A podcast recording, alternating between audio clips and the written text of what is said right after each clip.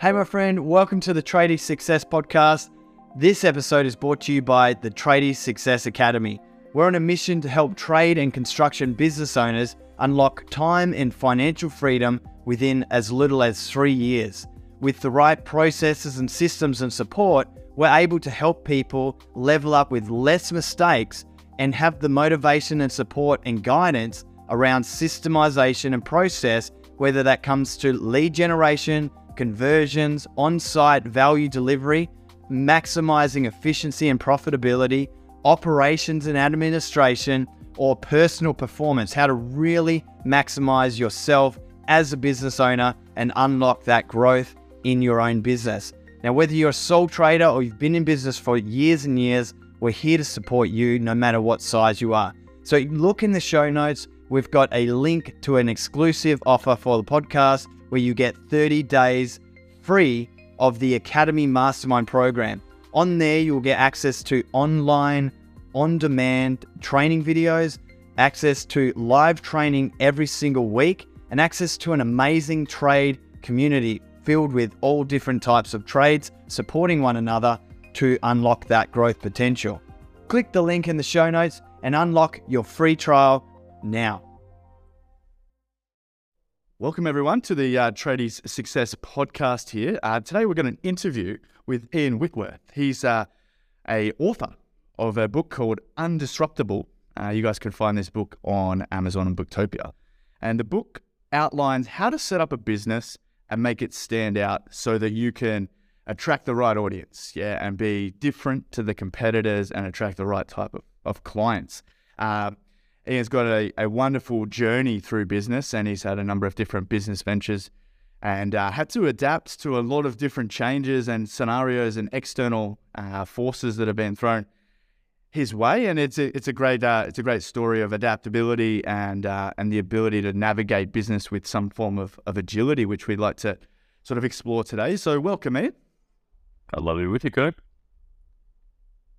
Awesome, good stuff. I might start like right back at the at the start for for you, Ian. Um, firstly, what was your first exploration? I guess, if you rewind um, right back to your first little touch on business, like you've got a lot of ex- business experience now, but what was the catalyst right at the start that got you excited about business?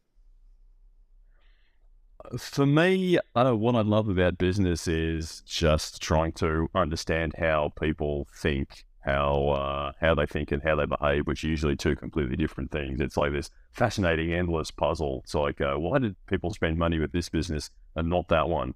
What's going on there? So uh, I used to have an ad agency, so I spent a lot of time just uh, talking to people who buy stuff, going, uh, "Hey, you said you were going to buy that product and you didn't. Why is that?" Um, so that's that's fascinating. Uh, I love the I love taking staff from being an eager young junior up to uh, fully grown, dead set business genius. That's fascinating. So many of them can do that if you treat them the right way. Uh, so you know, I just I love the human experience basically. Good stuff. I'm a I'm a massive uh, fan of that consumer psychology as well. I think it's a it's incredibly uh, interesting and insightful to to unlock those mechanics behind why people purchase a particular product over another, or what are those internal drivers and motivators. So, I guess, like with your experience in that space, what have you found to be like um, one of the more uh, what, what am I looking for here? One of those drivers that's that's easy to unlock, or one of the what, what would you go to first when trying to unlock a, a psychological a psychological driver behind consumerism? Well, maybe if we start, uh, I guess, in the in, in the tradie heartland, uh, when you're talking about to uh, how people pick service businesses, you can't. Uh, you, the person providing that service, doesn't really understand how customers think because you're too close to it. You're like, oh my god, you know, I got the best tools and uh, dual, uh, you know, I got the best vehicle and I got the best logo on the van and whatever. Um, as does everyone else. But here's how people choose products I don't understand. So think if you're a tradie, think about a product you don't understand, like say your tax accountant or your dentist. Two step process. First step, are they up to it? Do they seem up to it? Uh, so that's kind of, yeah, do they have the qualification? Are they a licensed provider of that thing they do? Do they have customers who say they can do it? And that's kind of good enough for step one. Now, the question is, are they, is that dentist or accountant a 70% good at their job person or a 85% good at their job person? Here's the thing you don't know. You have no idea. That's why you're hiring them to do that because you don't know how to do it. So you then go to step two, which is basically do I like them? And that's all it takes. It's being liked. It's going, is this person seem to understand me? And so it actually doesn't matter beyond a certain point what your technical skills are. It's, am I likable? Do I feel like, uh, does the customer feel like I'm going to be pleasant to deal with? Am I going to get back to them quickly? Am I going to be uh, a pleasant experience? And if you seem likable, and that comes down to basic things like getting back to people on time, um, you know, making, yeah, smiling at them, just doing basic things that some people can do well. It's like, why are they getting all the business? It's just because they're likable. And sometimes that's all it takes, even if you're a, a high level barrister or some other super paid person, customers are still picking them because they seem likable. That's a good, it's a really great point because that's step one that structural element of like, can you actually deliver what the client wants? A lot of the market is going to satisfy step one. Like all of your yes. competitors are going to have the qualification or the ability to produce the same outcome. Yeah. So like, can this bricklayer build the wall? Yes. So can 40 other competitors. They can all build the wall and get to the same outcome. But yeah, across that scope, there's a, there's varying levels of likability. I guess that's that's exactly where you're going. And so the person with the highest likability score is going to attract the greatest audience. Largely, I mean, you everyone looks at themselves really closely, their own business. They're like, oh yeah, you know, this this this looks great. You know, we uh, everything about it looks great viewed close up, and then you step back and look at all your competitors in a whole, it's like looking at a penguin colony. Just thousands and thousands of people to the outside observer look exactly the same. Uh, so it's the question of which penguin, which penguin wanders over and sort of looks you in the eye and sort of waggles its little flippers. You go, that one looks likable. It's kind of that, but on a commercial scale. Love that analogy. So good to envisage. Like, like everyone can picture that so vividly. So, um, and I guess that's where your um, where your book really comes in. You, you speak about how to be that penguin that stands out, how to be the person in the pack that people gravitate towards. So, um, without giving too much away of the secrets that are in the book, what what would be if you were to guide me to be, you know, five percent more likable? What would be the the tool that you'd get me to deploy to make me five percent more likable to the audience or appealable? Uh, I'm going to go for more than 5%. Let me, uh, let's keep it simple. So we hire, uh, so our, our, my main business does the uh, technical side of corporate events. So we do the big sound, lighting, video systems that you see when people are doing a, yeah, a big conference or a product launch or a big corporate party or whatever. So it's really hard work. It's late nights. It's loading trucks at two in the morning. It's high stress because you're setting up a show where you've only got one chance at it. Uh, so it, you got a lot of stressed out clients running around going. It's it's it's like it's like uh, it's like the imaginary tradie world you see on the block where it's like, oh, we've got three hours to get this house finished.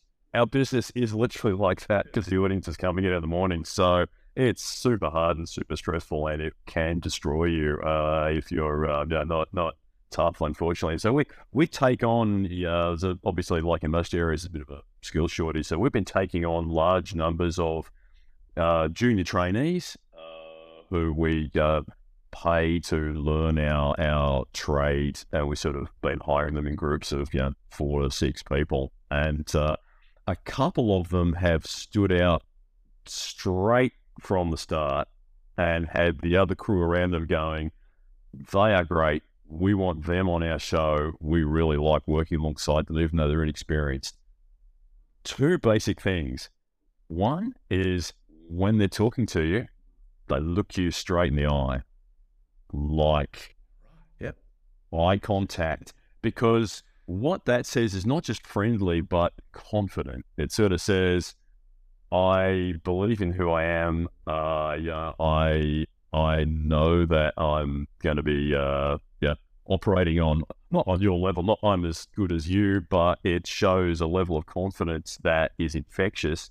Uh, and the other thing they do at the end, uh, when everyone's like going, God, we've got to get home, they say magic words, is there anything else I can do? Surprising how simple that is, yet so magical when most people are like, I just want to get out of here.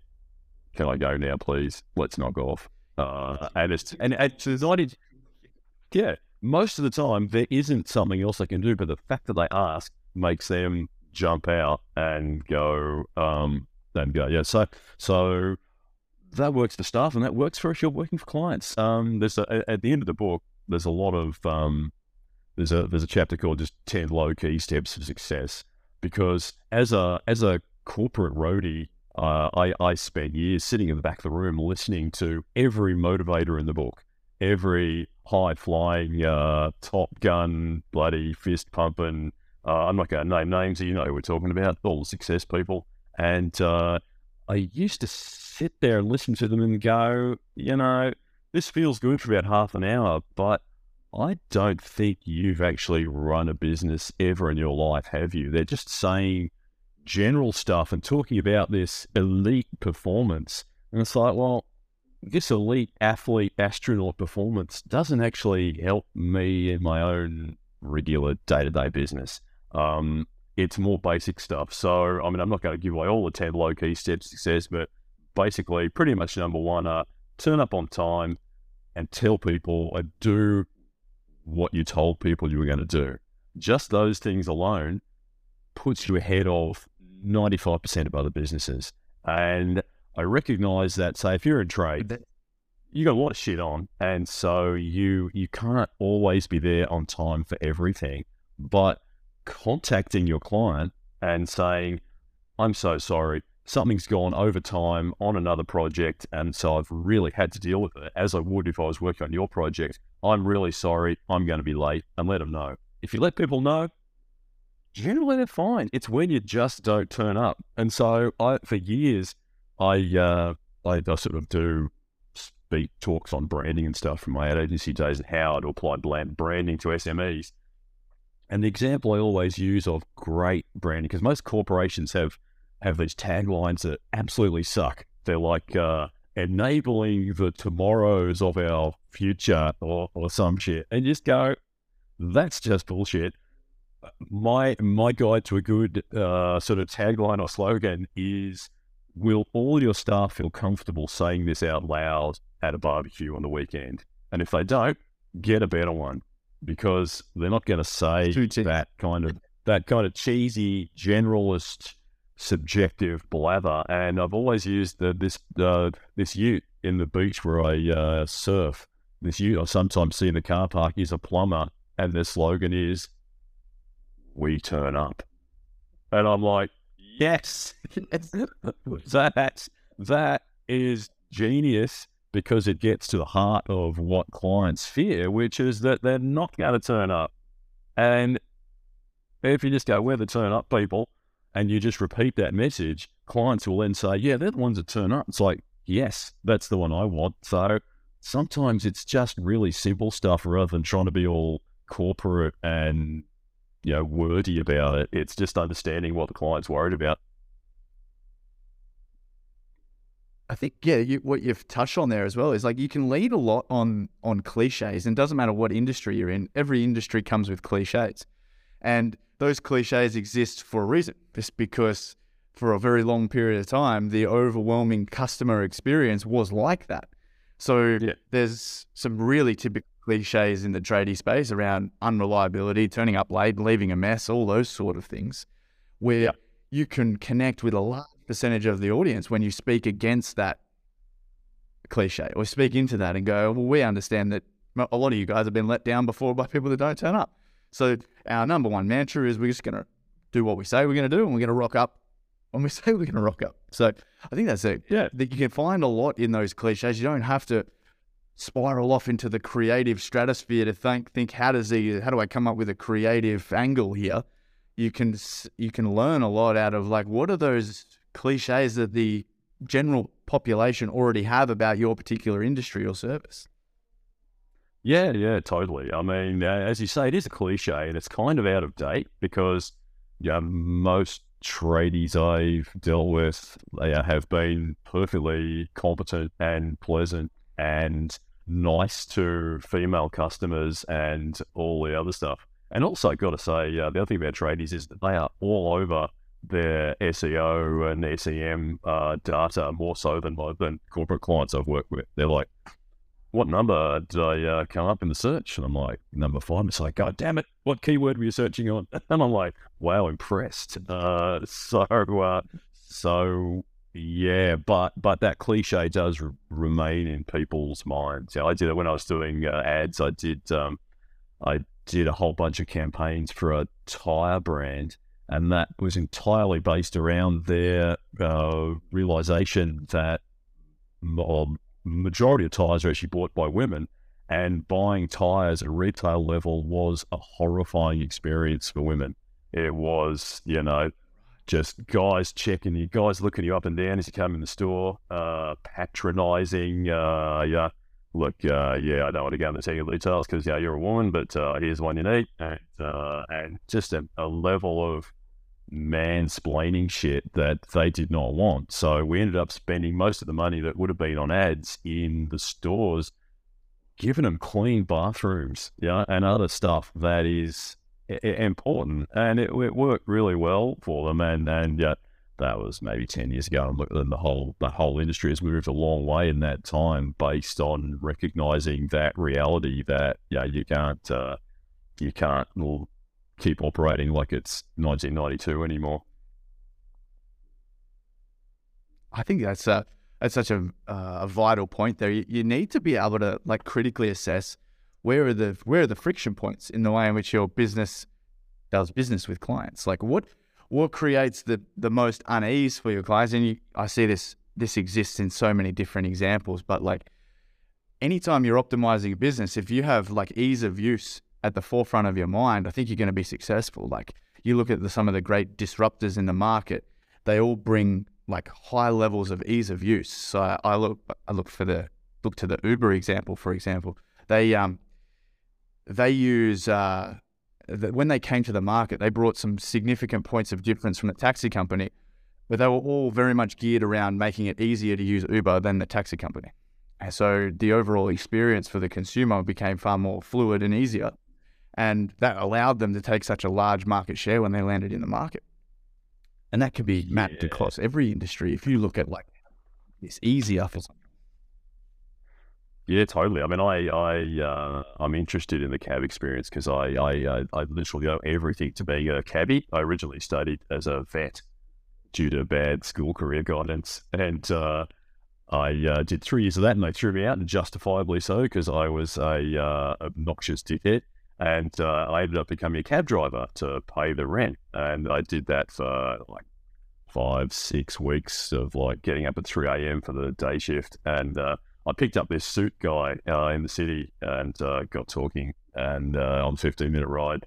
And he's like, "Ah, you seem like a uh, a bright young man. Would you be interested in a career in the corporate audiovisual industry?" And I thought, I have no idea what that is, but it's got to be better than this bloody cab. So I went, "Sure." So uh, I uh, yeah got that job, and that's literally the industry we're in today. So cheers, cabs. But the thing about Uber is not only was it uh, functionally easier. Um, and there's also, I'd, I'd recommend if you're uh, anyone's interested in business should uh, should uh, read the book uh, Alchemy by a guy called Rory Sutherland, who speaks about one of the magic things about Uber is that the is the picture of the uh, car coming to you on the map because uh, if you're waiting for if you're waiting for something and you don't know what's going on, you're stressed. Whereas if you can, if it's going to be, whereas if you can see it on a map, you know where it is, so there's no waiting stress. So there's a lot of fun psychology stuff going on there. But the other thing that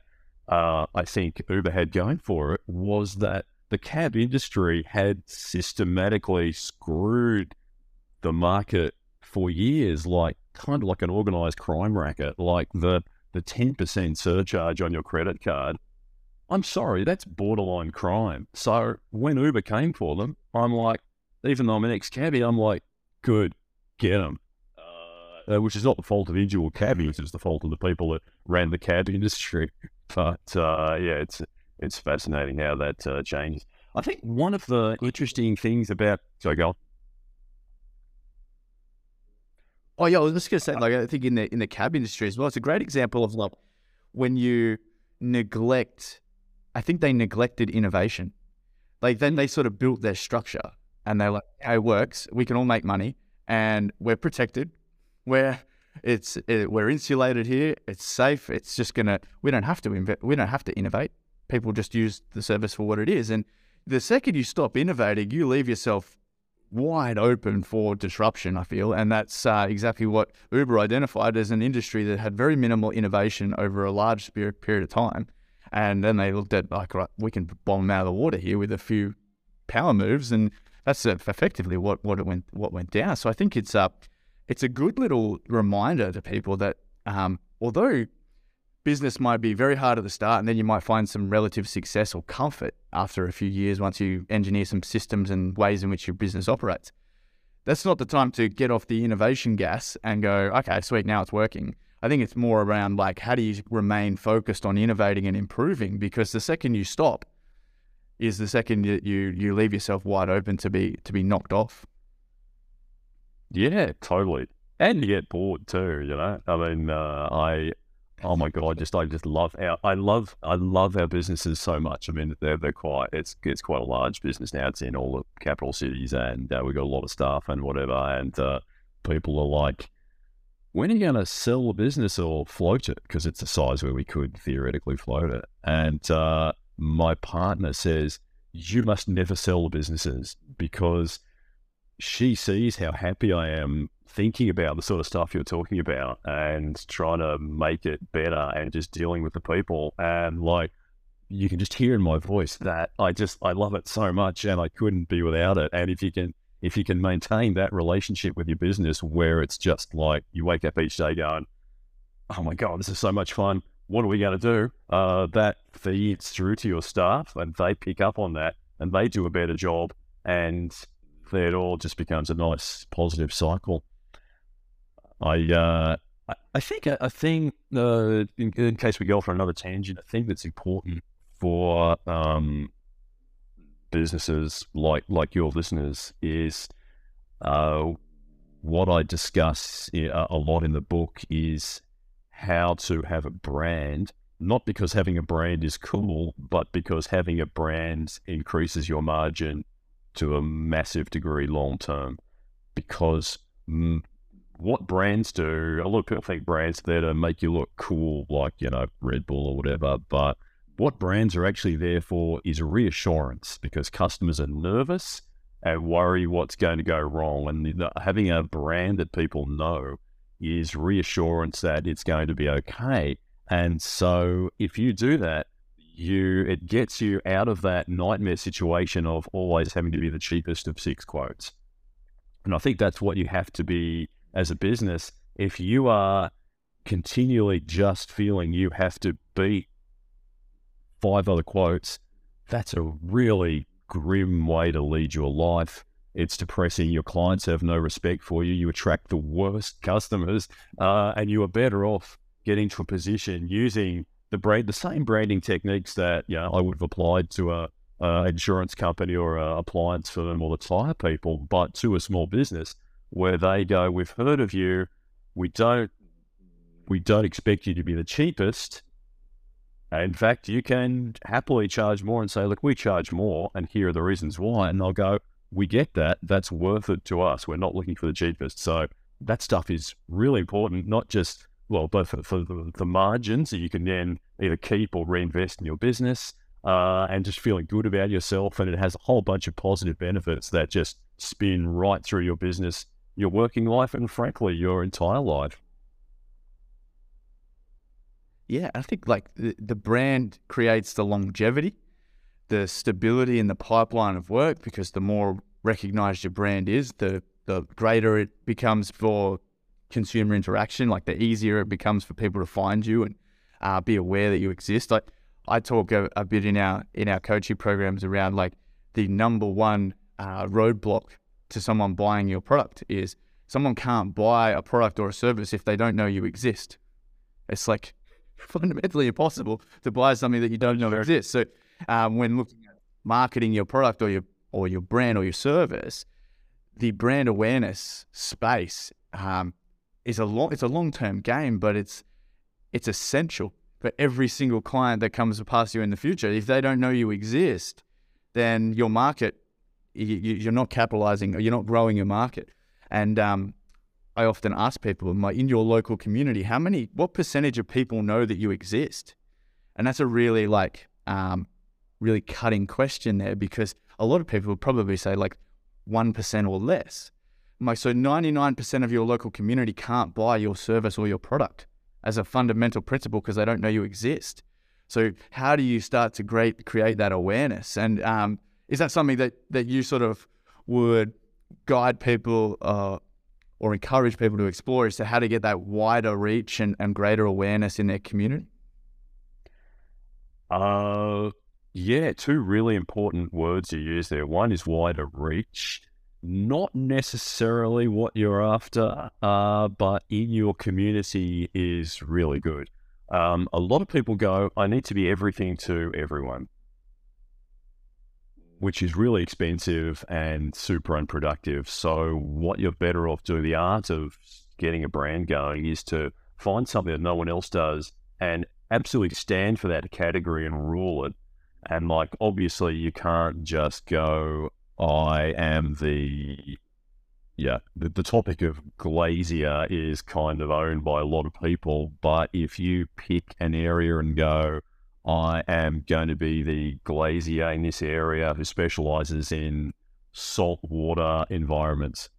That's springing to mind because I'm looking through a window that's just absolutely crusty as because we've moved near the beach. But but some really specific topic that's that's niche within that area, and so you can concentrate. It's always more profitable to absolutely rule a small niche, and people know you for that and this is not rocket science. This shit's been uh, known since the you know, craft guilds of the 15th century. But get a name for something. It doesn't have to be the actual thing you do. Uh, yeah, it could be just the way you respond. Uh, yeah, the the sort of clients you work with. Example, like so, uh, we used to live in a, a Sydney suburb that's kind of leafy and has a lot of yeah, uh, accountants and lawyers and corporate people in it. And uh, a, a, mate who lived in that suburb had uh, was a sort of handy guy, but he'd been doing a corporate job for in the training space for for um, for some sort of building firm, and he just hated his corporate life. He's like, I want to set up my own place. I want to become a like have my own small business, and basically we we talked through it, and there was just this enormous shortage of handy man you could trust in that suburb. And everyone's just going, I got so much work to do. It's all general stuff that I can't say, can I get a, a um, you know, a specialist, a chippy or a plumber or whatever I know. A specialist is not going to be interested in this, but there's just infinite work of just general bits. So we branded him as the suburb name handyman and built on the fact that people knew him in that area and we just took lots of photos of him being extra clean and nice and friendly and you know, taking his shoes off and being careful with people's homes. And I said, mate, your your objective is to be the person that people in your area will leave their the keys to their house with because they can trust you uh, because you're that local guy. And uh, the fringe benefit for him also is that before we had that chat, he was getting calls to come and quote in suburbs that were half an hour's drive away. I'm like, as you know, you can chew up most of your life in that unproductive fashion. So he now has a, a banging business just in that local area and customers who all absolutely uh, refer him to everyone. And he's just a king of that suburb because, and this is kind of a bit. As the reality of human nature is that they like someone from inside their own suburb because they can trust them, not someone from oh another suburb.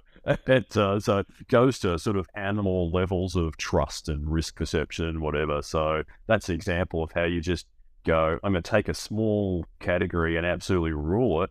And he's just got more work than he can deal with, and he's put staff on and whatever. And I guess that's the other thing about having a brand is that part of the art of branding in this situation is that you have characteristics as a business founder. You're responsive and you're keen and you're enthusiastic because if you're not, you don't earn any money.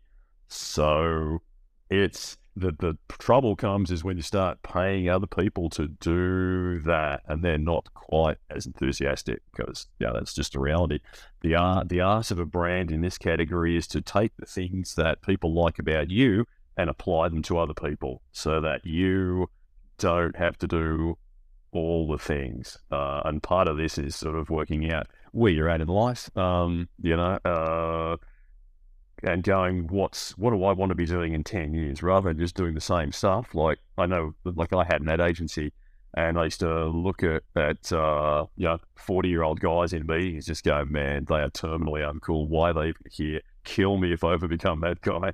And uh, so my current businesses are were my escape hatch. I managed to get out of advertising before I became uh, old guy in the room, going. Uh, is it I who is out of touch, or is it the children? Uh, so, uh, so likewise, if you're in trades, do you want to be uh, doing hard physical labor all your life, or do you want to be the uh, wise, kindly, expert supervisor who has a whole bunch of uh, young, enthusiastic people just like you who have the same characteristics as you did when you were that age?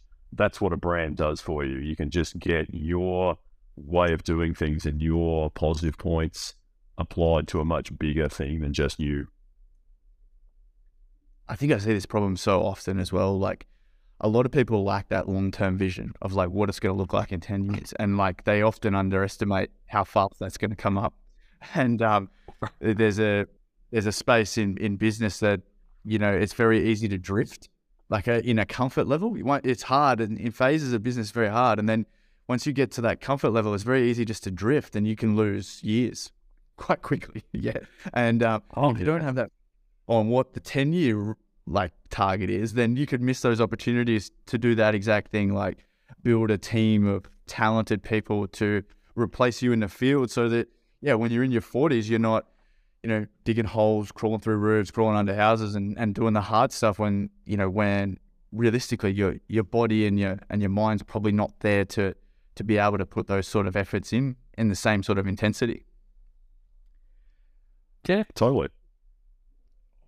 I think the other thing, like just with your experience, Ian, as well, like with uh, you know advertising, marketing, building brands, and things like that. Uh, you you just identified there that um, you put that sort of like lifespan on that on that role around relevancy, and you didn't want to be that. I love that phrase you used, terminally uncool.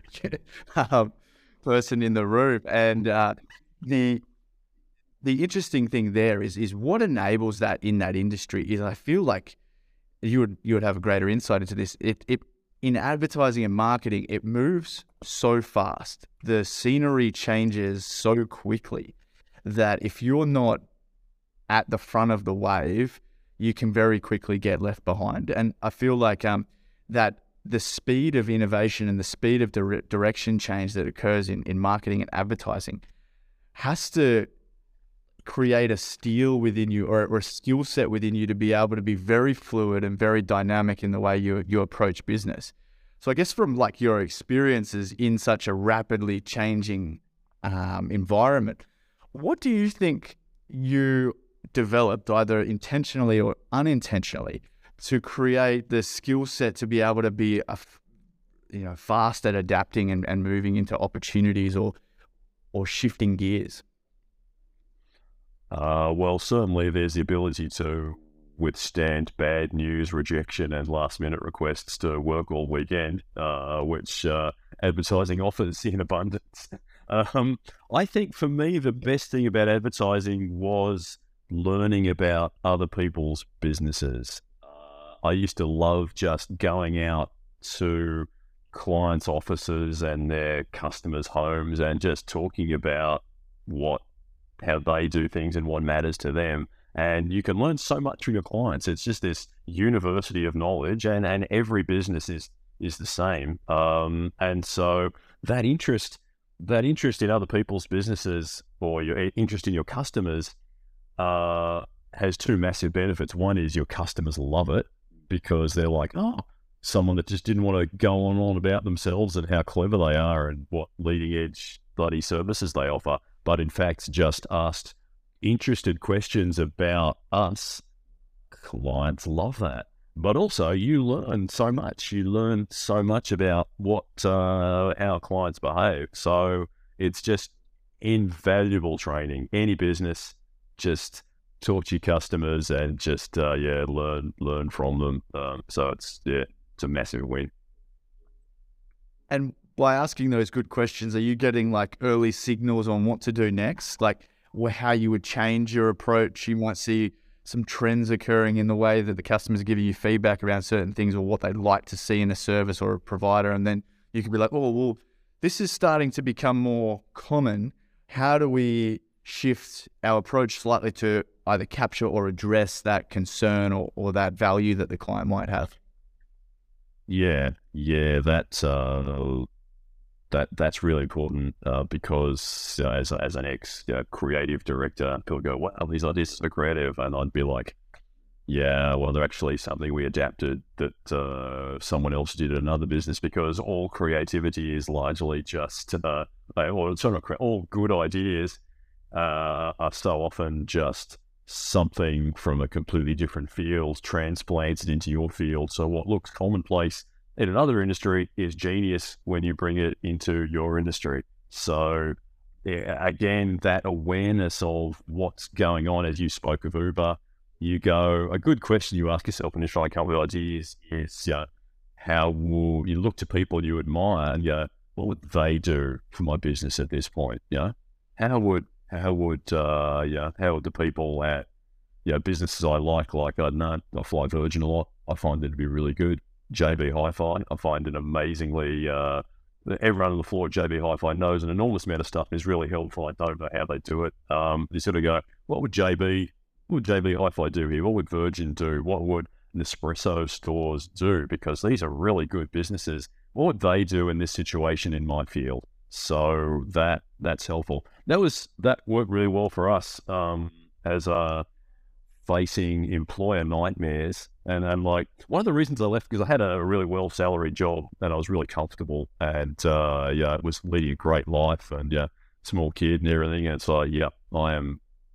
This is this is great. And I just thought, hang on a minute, I'm bored out of my mind uh, because I just knew everything that was going to happen when people would walk into my office with a, I could tell by the look on their face what question they were going to ask and what the answer was, and so was comfortable. Yet, just I'm going, is this what my the rest of my life is going to be like? And I realised I needed higher highs and lower lows. You can't, and that's what owning your own business. That was when I set my own place up because you can't really enjoy the ultra highs unless you have the lows. And so what that allows you to do is welcome the lows and the bad news because it's just part of the high highs and lower lows deal. And so we had a, uh, in uh, January 2020, our business was, I think, 12 years old. And we were about, we had just absolute steady growth from, uh, yeah, from the early days, and we were now. This was going to be 2020 was going to be the year where we we arrived to the point where this was as big as we ever expected the business to be. Like this was, yeah, we were getting to the summit of Everest. We had the flags ready. We're like, yeah, here we go. And then like two weeks later, uh, the first of the big events got cancelled, and we're like, uh oh, we are about to go over Niagara Falls in a barrel. And then uh, all of the yeah events got made illegal on and off for about two years. So we were carrying at that point 65, 70 full time staff uh, nationally.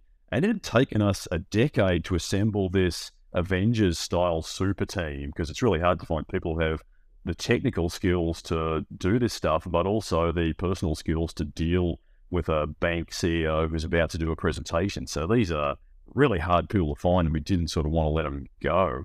And so the thought process of how do we survive uh, and keep these people on board was uh, called for some really fast thinking. I can assure you, um, but it was it was a heavy a heavy time. No, I think that that that, that relate uh, that uh, everyone experienced that same thing from their own lens as well. Like, um, Hmm. it doesn't matter what sort of business you're in, there was a lot of uncertainty. Like, I, I know, that, you know, from our perspective as trades business owners, we're like, what do you mean we can't go do work? yeah, very, very um, nervous and weird sort of space there. And um, you know, you, unfortunately for most uh, trades businesses, once the the roadmap out of there was established, there was ways in which businesses could could survive and, and do well. Um, I know there are certain industries, you know, like the events industry, that were crippled for a lot longer than than a number of other sectors. So I think that's um as a testament to be able to, you know, sidestep and, and create things fast. Yeah, the people that move slow in those environments suffer the most, and the people that move fast and, and have that decisive nature about their decisions typically did fair to fair bit better.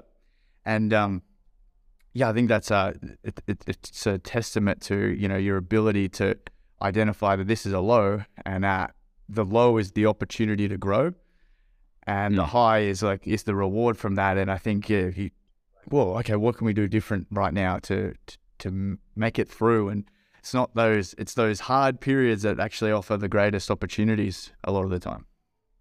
Yeah, yeah, and it, what it does, like I remember, because I write a weekly blog. Apart from the book, I write a weekly blog on business owner issues, which is at ianwhitworth.net, and uh, uh, we're quite open with our staff because all of us, all of us used to do, all of the owners of the business used to do the thing that all our staff do. So we sort of uh, are sympathetic to how difficult it is, and when all that went down, we basically went around to all our offices and literally showed them here's a screenshot of our bank account and said, look, this is how much money we have. We really value you and want to keep the team together. We're basically going to, we went to three days a week paying people, um, but we basically said, we're going to pay you on that for as long as we have money. We'll leave a little bit to mothball the business if we have to close it down, but we're going to devote all our resources personally, and this is a very large payroll at this point, to keeping you, this team together. And they were like, thank you for being honest with us, because we know this is going to be pretty bad. Thank you for being honest and open with us about it. Um, and as I wrote in the blog, people are going to remember what you did over this next couple of weeks for the next 10 years.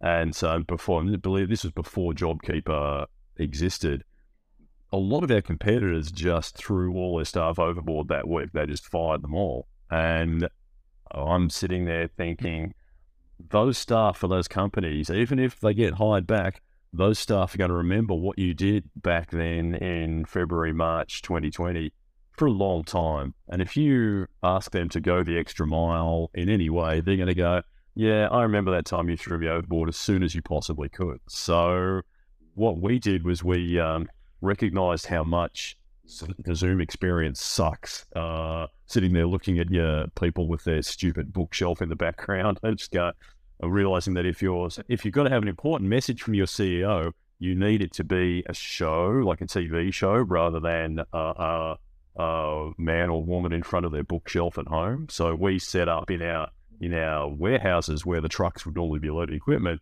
We built TV studios, like proper broadcast looking TV studios, and got clients in to do their important Zoom presentations, but it looked like uh, a TV chat show. And that was, there's a lot of talk of pivots, and it was like, wow, great pivot. It was it was great in that it allowed us just enough to stay alive. Like the owners, we made zero out of the business for two years, but it allowed us to keep the team together. Plus, they developed a lot of TV skills during that time. So uh, it's nice to sort of be proved right that when it all ended, last year was a gangbusters year for events, obviously, because people were like, yes, get out of the house, let's get some drinks, let's have events. And uh, suddenly it went from it went from nothing to absolute skill shortage, and we still had all the staff, who felt really good as a team because they'd made it through and increased their skills. Whereas other companies were just trying to hire literally anyone to do a job interview for an enormous amount of money. And yeah, it was pretty sketchy there. So we were getting, all through last year, we were getting calls from people going, hey, we've not worked with you before, but our existing supplier who we booked to do our event next week has just said they can't do it. Any chance you can do it? We're like, what what weird parallel universe have we entered into here? But that is the long term benefits you get from backing up your staff uh, and showing that not just saying you value them, but proving that you value them, and that that kind of stuff. This is one of the reasons I love um, having your own business as an ex sort of marketing advertising person. Is when you're uh, if you're doing advertising for a client, you are just doing ads or online campaigns or whatever.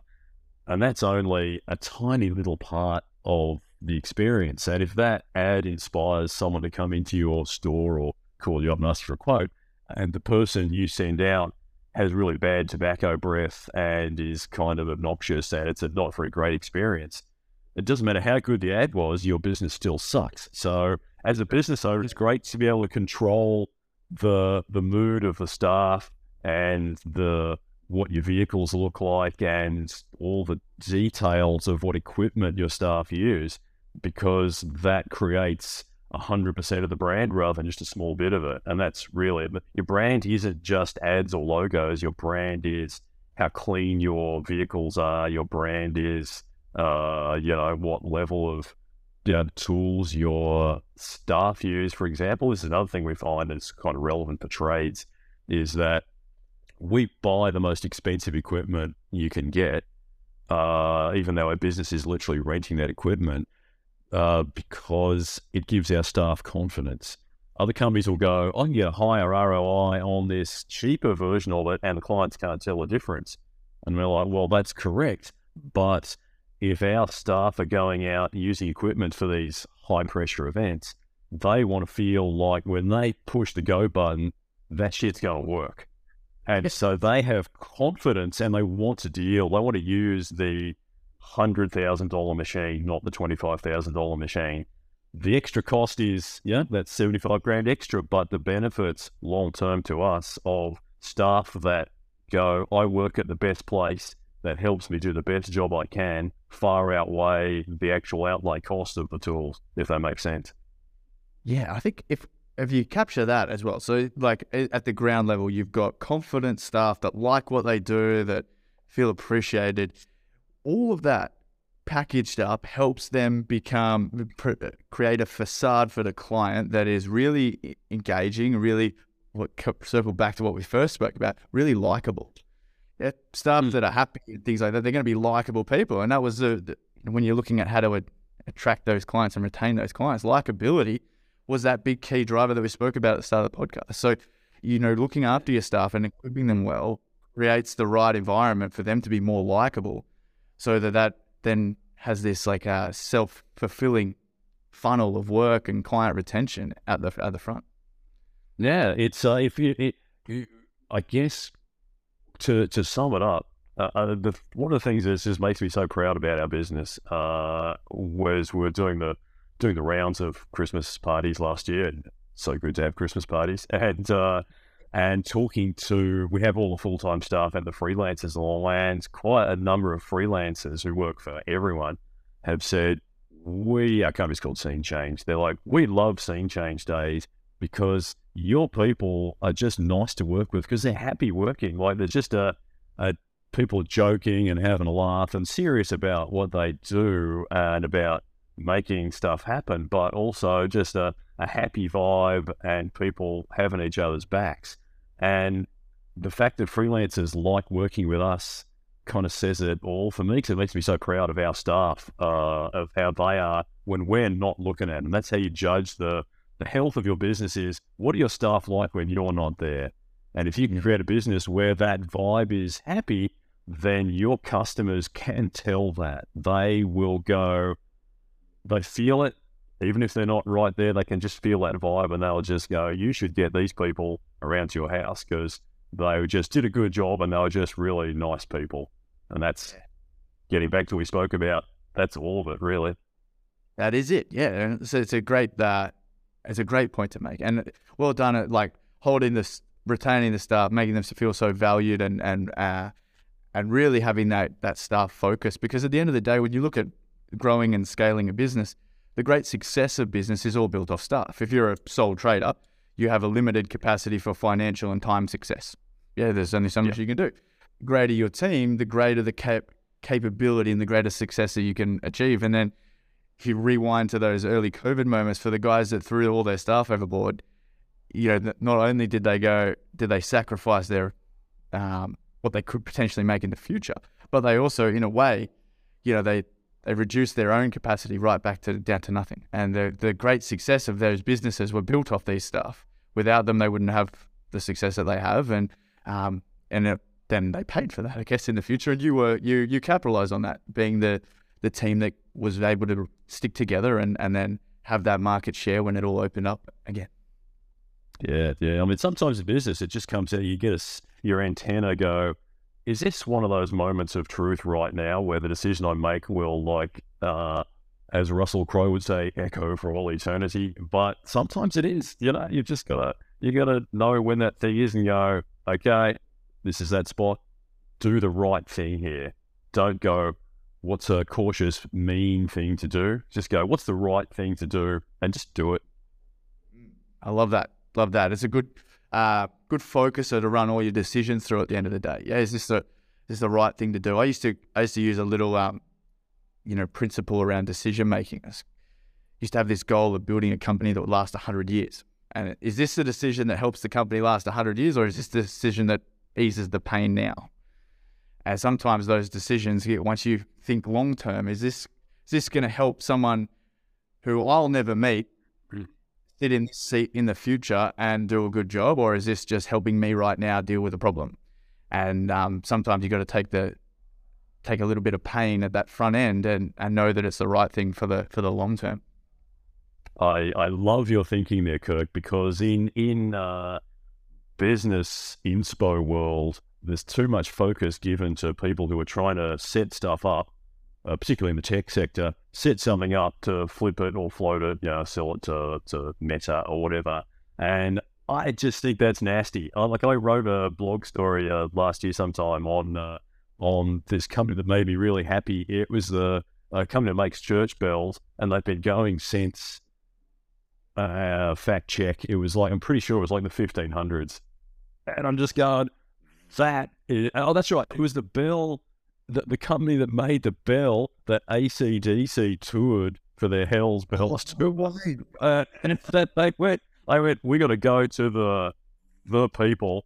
And yeah, it's this company that have been doing it, doing it for like five centuries or something. And uh, and I cannot love that anymore because it just, as you say, you're dedicated to providing something that is so good that it's just going to last. And I think personally, customers can tell when you're building something to last versus when you're building something to just flog off because your success coach told you that building businesses and flipping them every three years is a good way to go. It's it's a thing, but it's not it's not my vibe. No, not my vibe either. Yeah, I'm all about that that longevity. I want to try and build something now that someone else will sit here and be able to you know, sit in and drive and the things that I sort of help build now will still work in 100 years, hopefully, with a little bit of tweaking. Um, yeah. I just wanted to, to, to wrap this out, uh, Ian. I'd just love to talk about how you got into writing a blog and then um, how that blog ended up transitioning into the, the book you've written. Uh, yeah, I um, I wrote a book uh, as a result of a bet with my mate Rob in the pub. Uh, and like it was like one of those uh, old stories where where two mustachioed gadabouts challenge each other to a hot air balloon race around the world. It's like I challenge you to write a book, sir. And he's like, yeah, he's English. He's like, yes, done. And uh, so uh, so we both wrote a book. And uh, I uh, I thought, all right, let's get this published. And one of the main publishers went, holy shit, I love this. This is like uh, like a genuine comedy book, yet also really useful uh, business tips. And then they went, hang on a minute, you need to be famous because uh, uh, new. Uh, it's really hard to get new non-fiction writers established. You have to be like uh, yeah, old mate Barefoot or Mark Manson or whatever. So I thought, yeah, so you know, I got to, I got to, yeah, become famous. So I started blogging and just writing about business stuff because for me, there's a lot of people, all the success, um, all the success people, they just don't talk to me as a business owner with the specific details that I would find helpful, like the stuff about, and in my book I go into such as branding, there's stuff about, you know, do you need lawyers? Uh, yeah, cash flow, pricing, managing staff, managing staff, you know, need a state office where you're not there, all those sort of micro details. And like all these books are business books are normally like be more like Steve Jobs. It's like, well, Steve Jobs is not relevant to me. Steve Jobs is like had the world's best designers and billions of dollars. Uh, what about me, a yeah, low key small business person? So, so so um, so I started blogging about that, uh, and it uh, yeah, it got good. Uh, it got reasonable attention, uh, and uh, it wasn't until COVID when I started like blogging about literally the near death experience of our business and what we were going through and what other people might consider doing. And that was when uh, Penguin came a knocking and said, uh, Hey, have you thought about writing a book? And I'm like, Well, I, here's one I prepared earlier, um, which we then obviously uh, rewrote uh, a lot. But uh, but yeah, so that was that was a blast. I mean, largely just do it just because, um, yeah, there's so many mistakes that you see hands-on business people making and none of it's so hard. Like it's it's a lot of it is just basics that if you tick those basics off you've got 90% of it covered. A lot of success talk is about the 2% it's about lean six sigma and neuro linguistic programming you know whatever those things are. And so well that's a tiny thing but what about you know as i said what about just getting back to your customers when you said you would if you don't do that, all the neuro linguistic programming in the world isn't going to mean shit to those clients. So, uh, so uh, let's uh, let's keep it real. So yeah, it was uh, yeah, it was cool. I had a really good. Uh, I mean, unfortunately, it came out in the uh, week of the second lockdown starting in 2021, which shut down all the stores. But there's some really good responses. Yeah, people like I don't know Sally Foster Blake, who I rate both as a super successful business person and a book writer. Uh, gave a really good grave. Um, so I had a lot of a lot of good uh, good uh, vibes out of it.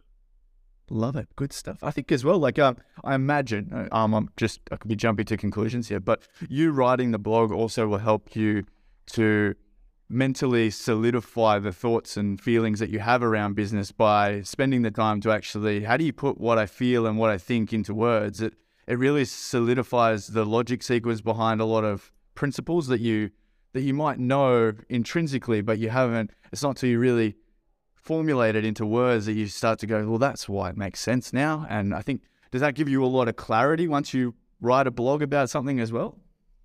It, it totally does. It totally. I mean, writing is is hard. Like getting out, putting out a blog every week, like thousand words, while running businesses is uh, is is a fair bit of work. But writing is thinking. If you can come up with an idea that you feel strongly enough to write about, that's kind of important. And so our staff read the blog, our our clients read the blog, and it's it's really good as a sort of a self-selecting client thing because you know some of the stuff in the blog is pretty outspoken, uh, and we don't care because we own our own business and we can do what the hell we like. And so customers part of the uh, spoke before about not appealing to everyone. It's kind of good to find people who plan who will dislike you and who you don't want to work with because that makes you more appealing to the people like you. So by the time a client has read the blog, uh, they will have a clear idea what we stand for, and they'll either go, "Yeah, they're not for me," uh, or "These people are exactly the right people for us." Uh, and they really stand out from all the other ones. And uh, and that's great. Yeah, one of the joys in business is finding customers that are really well good a good fit for you and your staff. That just makes it much easier for everyone, and and the blog really kind of uh, helps that. Um, yeah, and it just it keeps you interested. You know, you sort of I'm always when I'm spending money with suppliers or shops or whatever, I'm always interested in that experience to know as an outsider what was that experience like? What can I learn from that for my own business and to know, for other people's businesses, writing about it in the blog. Yeah, I, I wrote like a couple of weeks ago. I wrote a story about uh, the reason I buy. I've been I've been dressing like shit for two years because COVID, you know, and you're in hoodies and stuff. But there's this shirt store I go to which has quite expensive shirts, but people come up to you and just random strangers come up to you and probably go, I love that shirt. That's a great shirt. And I'm like, why, thank you. Glad you noticed. And uh, and the reason I go to this store, I like that feeling. Yeah. it's all right. It's a, it, it's it's a lovely feeling. Got to say, it's not just you know, it's not just shallow vanity. It's nice to have you know random uh, random people go, that's a great